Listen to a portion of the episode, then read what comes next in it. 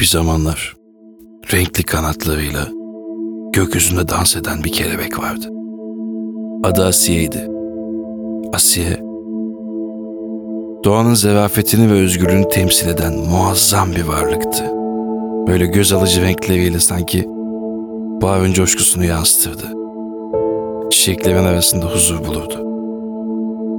Ama bir gün karanlık bir gölgenin dünyasına düşmesiyle her şey değişti. Asiye ansızın bir örümceğin ağına yakalandı.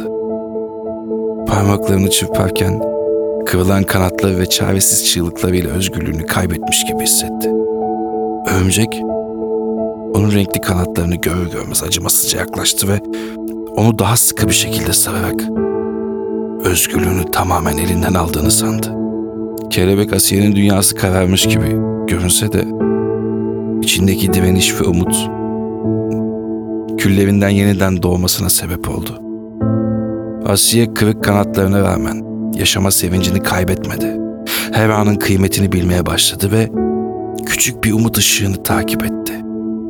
Bir gün yağmur damlalarıyla yıkanan çiçeklerin arasında dolaşırken karşılaştığı bir diğer kelebek olan ismi lazım değil onunla tanıştı.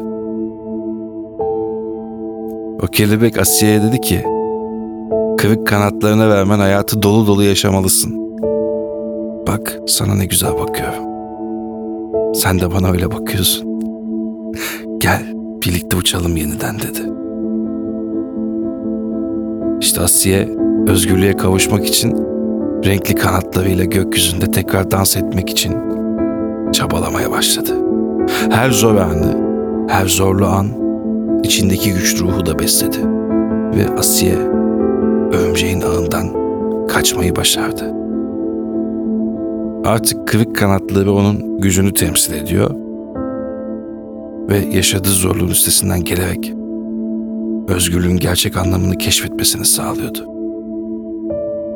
Renkli kanatları da artık onun umut dolu yaşamının simgesiydi. İşte zafer bu değil mi? Ne kadar yaralar alırsak alalım. Karşımızdaki insanın elinden tutup tüm yaralara rağmen dimdik yürümek değil mi? Tut ki elimden birlikte yürüyelim.